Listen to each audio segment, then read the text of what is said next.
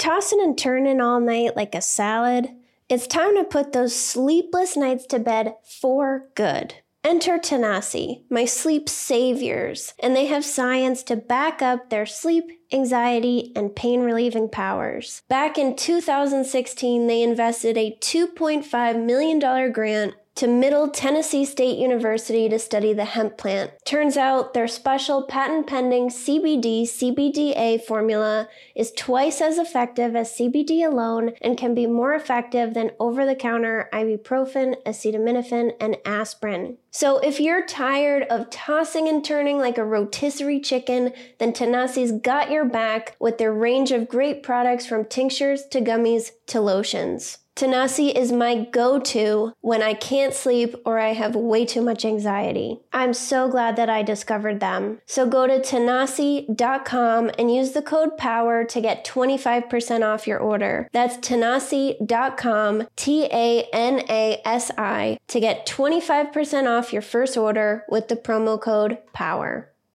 Sober Powered is sponsored by BetterHelp. I was a stress drinker, and I thought if only I didn't have so much stress, I wouldn't have to drink this much. But do you know why I had all this stress? Because I didn't have the skills to take stressors off my plate, so they built up and wore me down. Some stressors are big and others are small, but carrying around 25 minor annoyances is going to have an impact on you. Plus, did you know that alcohol messes with our stress response system and decreases our ability to handle stress? It makes small things seem like a much bigger deal. Learning how to manage stress and take things off my plate has changed my life. I'm calm, I'm less reactive, and I believe that I can handle whatever comes my way. I feel proud of the way that I handle things now. You can get there too. Get it off your chest with BetterHelp. Visit betterhelp.com slash sober to get 10% off your first month. That's BetterHelp, H-E-L-P dot com slash sober.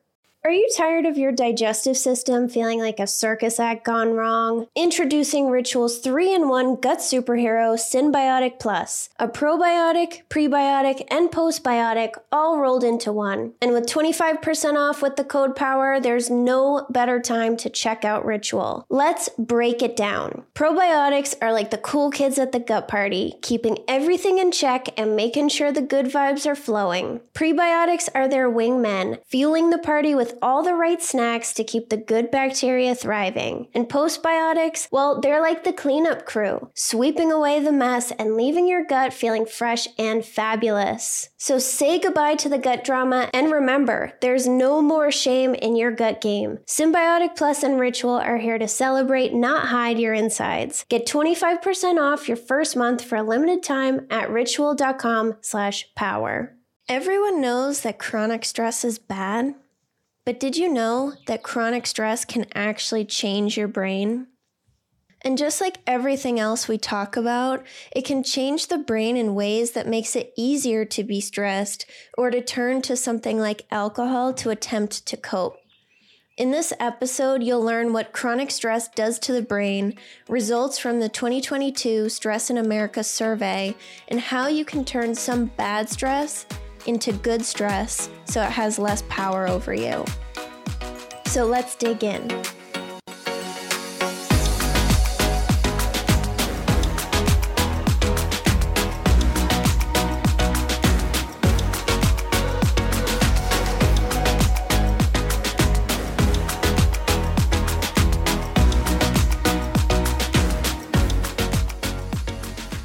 Welcome back to the Sober Powered Podcast.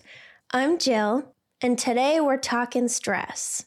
The 2022 Stress in America survey, conducted by the American Institute of Stress and the American Psychiatric Association, found that of those who participated in the poll, 81% were stressed out about supply chain issues, 87% are stressed out about inflation, which was compared to 59% in 2021. And 65% of Americans reported feeling stressed about money and the economy, which is the highest this number has been in over six years. 25% of the participants said that they drank more alcohol to try to cope with the increasing stress that they were feeling, and 58% said they had undesired weight fluctuations due to stress. A record 70% of parents reported that they were under extreme stress about their children's academic, social, and emotional development. That is a ton of stress. And if we don't do anything to learn to manage our stress in healthy ways, it's really easy to turn to things like alcohol and food to attempt to cope. In last week's episode, I talked about how people who struggle to cope could possibly have an overactive medial prefrontal cortex, and the issue with one part of the brain being overactive is other parts likely have to become less active to compensate. The brain can only do so much at one time. It can't be all hyped up and doing a bunch of different tasks all at once. Seizures occur because the brain becomes overactive and a bunch of stuff is happening at once, leading to brain activity becoming irregular. So, to keep the brain healthy, when one part is overactive, other parts become less active to try to protect us. When we experience chronic stress or high stress situations, we may have symptoms like low energy, change in appetite, change in emotions, difficulty with remembering things, cloudy thinking, and being unable to focus. It's believed that when one part of the brain is really active, other parts don't have as much energy to do their jobs, which is why high amounts of stress will cause problems with memory, attention, and focus. Because those tasks are not super critical when you're in a high stress situation and your brain thinks it's under threat, so less energy is devoted to the part of the brain that controls memory, attention, and focus. Studies have found that chronic stress can change the brain. Animal studies have found that animals that experience chronic stress have less activity in the prefrontal cortex, which is our thinking, rational part of the brain, and they have more activity in the amygdala, which is the part of the brain that focuses on survival, so fight or flight mode, and the part that controls emotions like fear and anxiety. The idea here is that since chronic stress was continuously activating the amygdala, it became stronger. And since the prefrontal cortex wasn't being utilized as much, it became weaker. This is designed to help our survival because if you're under threat and in danger all the time, then the part of the brain that helps you survive should be strong. And the part of the brain that helps you pay attention, make decisions, and control your impulses is less important. There are a few things that make stress more damaging for us. When the stress is unpredictable, when there's no end in sight, and when we don't have support to help us deal with it. Animal studies have found that when the animal received a shock after a light turned on, so after a cue, the stress was less intense than if they received the shock randomly. So, sudden, unexpected stress is a lot more damaging to the brain than stress that you're anticipating. When we feel stress, the amygdala sends signals to the hypothalamus, which controls hormones like cortisol. And when we're experiencing long term frequent stress, cortisol builds up in the brain and causes health problems. Cortisol isn't bad though, it's a normal part of the way that the body works. But when cortisol levels get too high, there can be problems. So the brain will produce more cortisol than's required, and it gets backed up in the brain. All the cortisol that the brain produces isn't dumped out all at once, it has to be released. And only so much can be released at one time. So, in chronic stress, the brain is producing cortisol at a faster rate than it's being released, so it gets backed up in the brain. Stress also causes a massive release of glutamate, which we've talked about a lot in relation to anxiety. Glutamate is the main excitatory neurotransmitter in the brain, and as you drink to cope with anxiety, one of the changes that occurs is more glutamate being released to try to balance out all the alcohol. This is why you feel 3 a.m. or next day anxiety. I talked about anxiety and alcohol in a lot of detail in episodes 22 and 64 if you didn't listen to those yet. So, chronic stress leads to even more glutamate in the brain, hyping us up and making our minds very active. Alcohol feels like it's the best way to cope with stress because it instantly calms us down and slows down the overactivity and overthinking that's going on in our brains. That's how I learned to drink. I learned in grad school that when you have stress, you drink, and then your stress goes away. So, since I had high levels of stress every day for my whole life, I started drinking every day. I mean, it made perfect sense to me until it was too late and I couldn't stop drinking every day.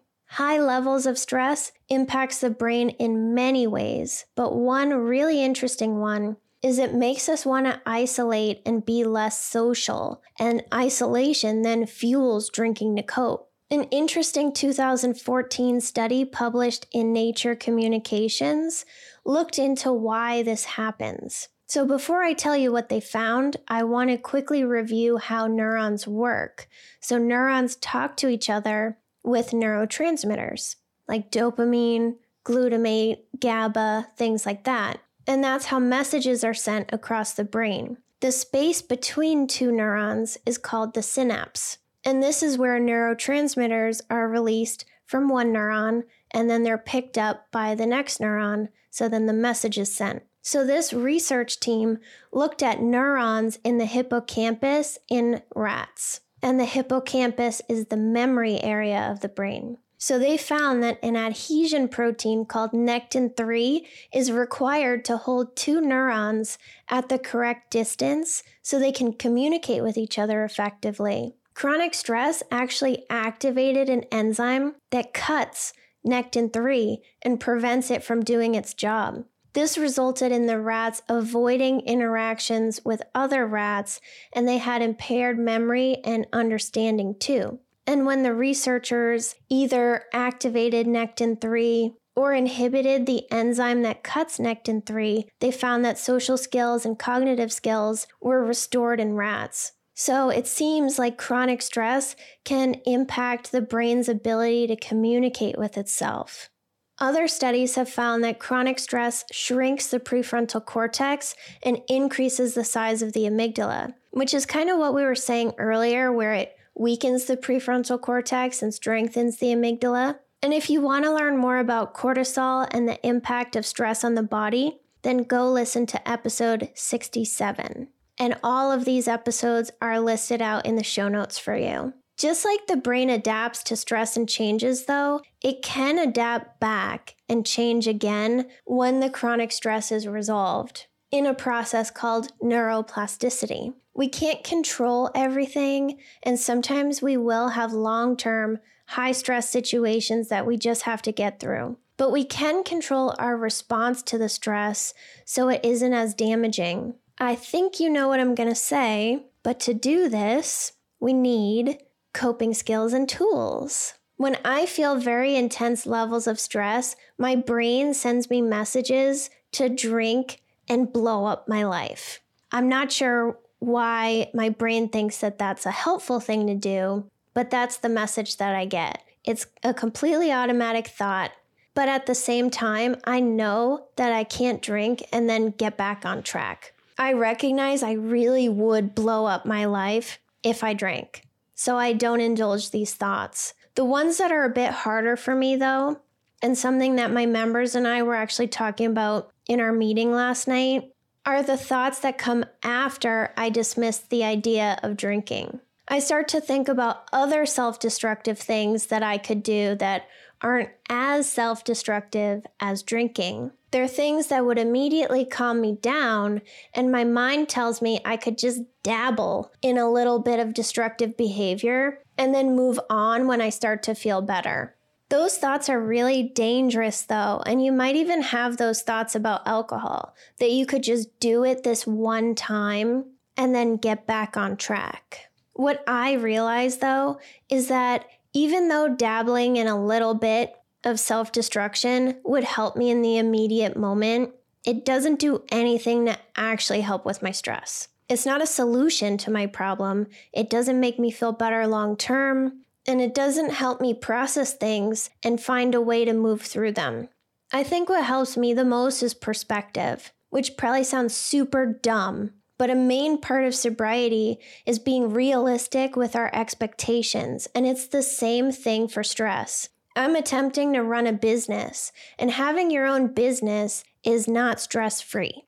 There's a reason that most people don't own their own business. So I need to accept that high stress situations are just a part of my job. We can't expect a stress free, easy life just because we're sober. We're still going to have challenges, letdowns, and unexpected stress, but sobriety gives us the opportunity to deal with these situations without destroying ourselves and then convincing ourselves that it's self care, relaxation, or just a one time thing. And it's not all bad though. Like I said, stress is a normal part of life. This doesn't mean that every time you feel stressed, your brain is being damaged and changing in ways that make things worse. Research suggests that good stress helps the brain change in positive ways, and it strengthens networks in the brain that make us more resilient. We talked a lot about resilience in last week's episode, so make sure to check that out. But resilience is all about being able to adapt and persevere without shutting down, self destructing, avoiding, or numbing out. You might be thinking, what is good stress? I only have bad stress. Good stress is when you feel excited or a little bit nervous, but you're not afraid or threatened. Examples of good stress would include roller coasters, horror movies or video games, going on a first date. And depending on the person, it could be work related stress, like the feeling that you have before you give a presentation, or how you feel when you're working towards a promotion. If you're in a toxic job, though, and you're chronically stressed about it, that's not good stress. We can turn some bad stress into good stress, though, by working on our perspective and developing some tools. Shifting your perspective is really hard, and that takes practice. I used to defeat myself with my negative, why bother, everything sucks, nothing will ever work out for me attitude. Sobriety helped me shift this though, but it did take time and work. If you can see some of your bad stuff as just a normal part of life, like I see my business stress as a normal part of my career that I will always have to face. Instead of looking at it like, why me? Nothing will ever work out for me type of stuff, then it'll help shift the stress from chronic unhealthy stress to more of a challenge. Sometimes it's impossible, though, to shift your perspective and turn chronic stress into less of a horrible thing, though. And in those situations, we just have to get through the experience without drinking and use all the tools we've learned so far in sobriety to get through it in the healthiest way possible. So, not every situation can be reframed. What helps me, though, is recognizing how my thoughts make my situation worse. I tend to ruminate amplify and obsessively think about stressful situations to try to find a solution to it. Sometimes things are completely out of my control, though, and I have to wait on other people before I can do something. In that case, obsessing about it every second and losing sleep over it is not helpful. I've been working really hard to try to disconnect and give myself a time limit Running the same thoughts and scenarios in my head over and over for hours doesn't get me anywhere. Disconnecting and living my life will help me stay calm and alert. So when I can take the next step, I'm not all overwhelmed, defeated, and freaked out. So if this is a struggle for you too, then keep working on learning some tools and coping skills. Be willing to try new things and don't write off the boring self care things like walking, listening to music, taking a bath, or journaling before you even try them. Those are the things that actually end up helping. If you enjoyed this episode, I'd love it if you could take a second and leave a five star rating and a review because it really helps the show get discovered easier by people who need this information. And I will talk to you next week.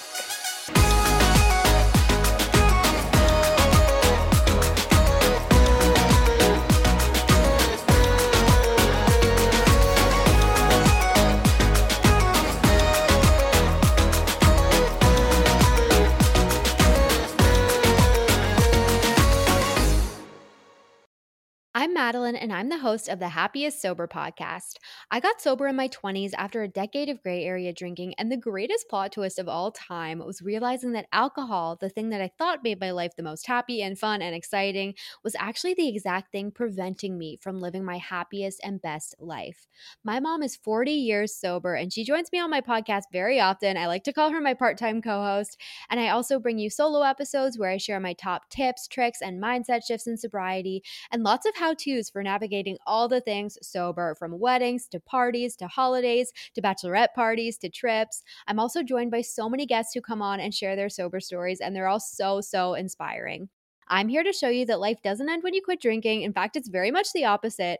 And no matter what your relationship was with alcohol, life can be the absolute happiest when you're sober.